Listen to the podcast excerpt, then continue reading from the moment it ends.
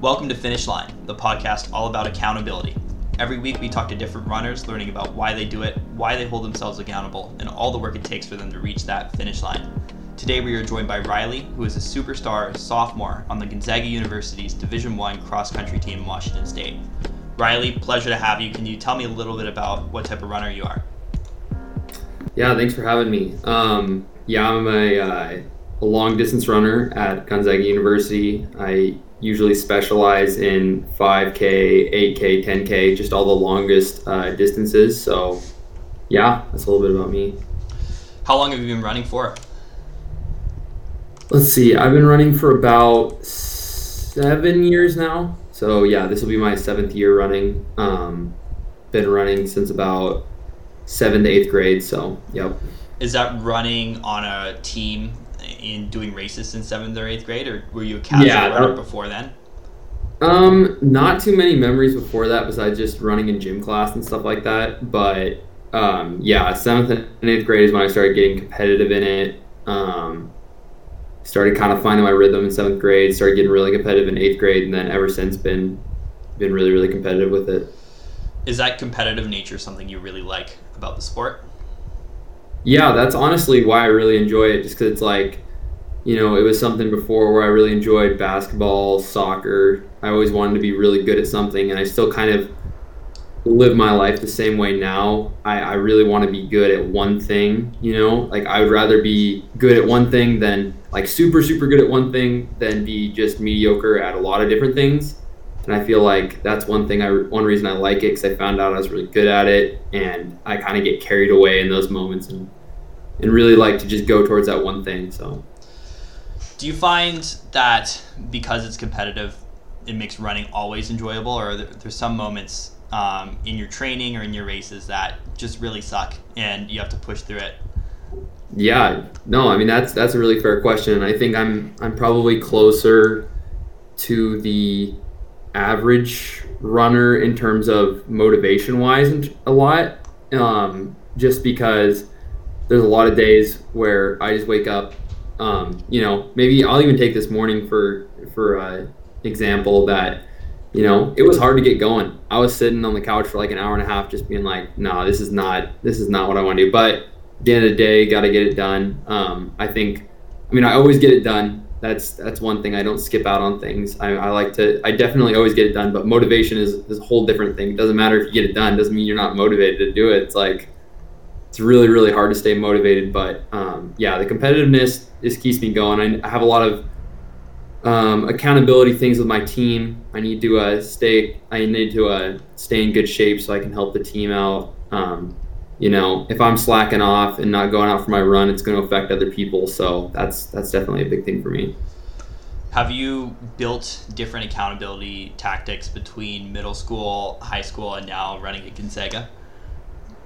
Yeah, um, it's always yeah it's kind of been you know going into high school you have to keep yourself accountable because you know you want to make it to the next level and you want to run run in uh, in college. And so for me that was going to be one of the only reasons I would be able to go to a really big school and be able to um, afford a school like Gonzaga would be really keep myself accountable just stay on my training. So that was the accountability for myself um, moving into later high school, I had I had some good teams and some good teammates to run with, and and I was big about being like you know I wanted everyone to stay accountable and get their runs done in the summer. You know, at least just go for a run a day so we could make it to the state meet for the first time, which we made it for the first time in like it was like five years or six years at that point. So it was that was something that we always really try to keep each other accountable on was just going for runs and um, at least just getting out the door every day. And then going into high school, it's a big team game, so it's it's all all accountability. Every single time we leave for a big break, like now especially, you know, a two month winter break that we don't normally have, it's huge. And um, we usually just call call a few of my teammates each week, just make sure like be like, oh, what have you been doing? All this stuff, just kind of check in. Not really being like, oh, are you going for your runs? All this stuff. It's more of a chill nature now just kind of like checking in lightly. So, yep. Got it. So it seems like in Gonzaga, there's a lot more um, accountability that's forced upon you being on the track and cross country team at Gonzaga compared to high school. And in high school, it's a lot more just on your own, your own motivation to and drive to push you to the next level. Exactly. Exactly. How? Um, I mean, well, you're probably you've been doing team running since seventh grade, but was there and that was there ever an initial hump um, when you started running that you had to overcome? I see. I've actually had it. I've had it pretty easy. I feel like in my career, but I have had a few um, running humps in terms of just like injuries, stuff like that that have happened. Um, probably the one that could speak, like probably the one that really sticks out to me was my sophomore year of high school. I had a really bad fatigue going on towards the end of the season from some overtraining that I had been doing. I'd done a little bit too much in the summer, and come into the season, I was super, super tired and had really low energy levels. Um, that was probably the biggest low in that I've had. Besides even a couple big injuries, I feel like that was the the biggest low I've had, just because it was like paining me to not run and train, and it was literally just for the fact of trying to get some energy back. So. Got it. Was that big low associated with lots of time spent not running, maybe a week break or two week break or even a month break? Yeah, that was it was about a month break I took, which it was yeah, it was definitely more painful because I actually had to take I've taken a six week long break before for a um, fracture in my leg and, and everything. And um, I feel like that four weeks was the most painful because it wasn't associated with any pains or anything like that. It was just knowing, man, I'm tired. I can't, I need to get my energy levels back. I need to be getting my sleep. I need to take some time away from the sport. Um, and that was really hard for me. So, yeah. I think for me, whenever I take a long break, um, of over a week or over two weeks, that always becomes the hardest to just put on your running shoes and go for that next run. Um, exactly. And that feeling of just sitting there, not wanting to run, not or not being able to run, and then kind of building this mindset of you don't have to do it anymore is really what I think holds me back. Yeah, no, that's that's completely fair. I think I think that's why I've transitioned a little bit out of like breaks after seasons and everything like that because like you said it's it's it's definitely rough coming off a season taking a break and then you know trying to find it again because that's like it's like starting all over.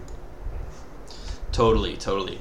So we looked at your low points. Now at your wins is there any really big physical challenges that you've ever conquered? If you had to look at some of the, your biggest accomplishments in running what would you say they would be?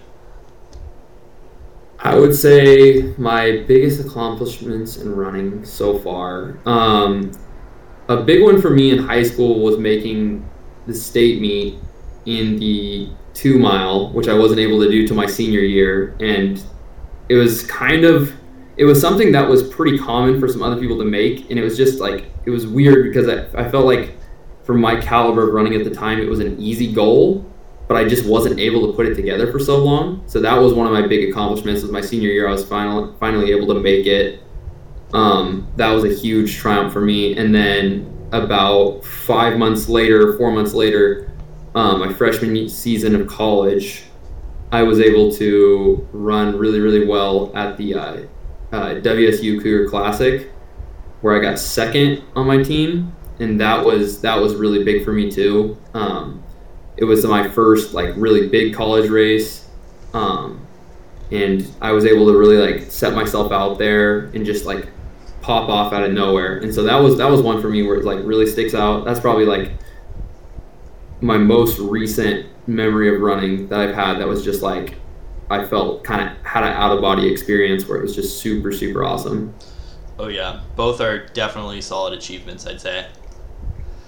If we go back to your low points or this doesn't necessarily have to be your low points but i'm sure you have weekly goals monthly goals even yearly goals you set for running and not all the time everybody makes their goals. So if you're if you fail hitting your weekly mileage goals what's something you do the next week? Um, and what is your mindset really like after failing a goal that you try to reach when it comes to running? Yeah, um, that's a great question. I'm I try and uh, like if I'm not hitting if I don't hit my weekly goal or I'm a, a little bit slacking off in in training, um, you know, I try to definitely think about like, you know, how can this affect the future? Let's go to like two months down the line. How can this be like the extra person I need to get or whatever to to push our team in? Because that's one thing I, I always think about, especially from last season. We were a, literally a place out of making the national meet, and we look at some meets and it was like a second off of someone, and we would have beat this team. And so it's like you kind of it's just like that's kind of my refocus is looking at it and going like, man, that could be like me missing out on that could be my team not going, and that's a big refocus for me. So then, you know, if I'm if I miss something or I slack off in a week, I definitely beat up on myself and just get on it the next week and really start getting in the miles. You know, maybe run some really uncomfortable amount on Monday to set myself ahead, so then I'm not, you know, shoving things in come Saturday and Sunday. Definitely, yep. good habits to have for sure. And lastly, is there any people or favorite books or online resources that you use to inspire you to keep pushing towards your goals and keep running?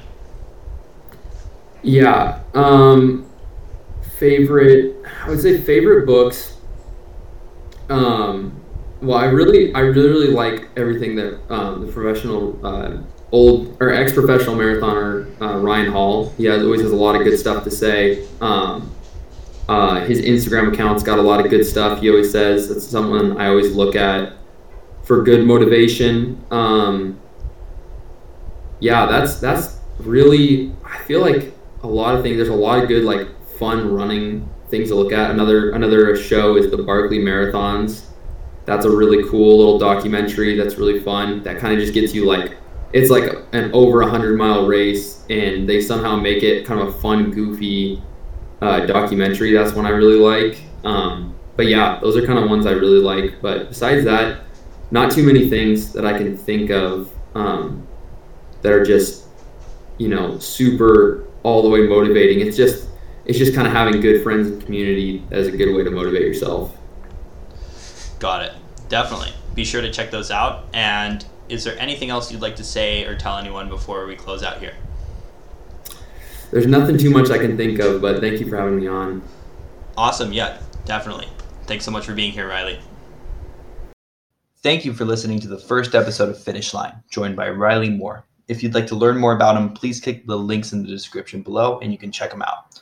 Also, if you're looking for extra motivation to help you reach your running goals, please check out Kadoo. Kadoo is an app that pays you to reach your running goals while competing with other runners. Join a challenge, commit to the goal like running 15 miles a week, and get paid when you reach it. You can find more about Kadoo by visiting www.kadoo.io or clicking the link in the description. Thanks.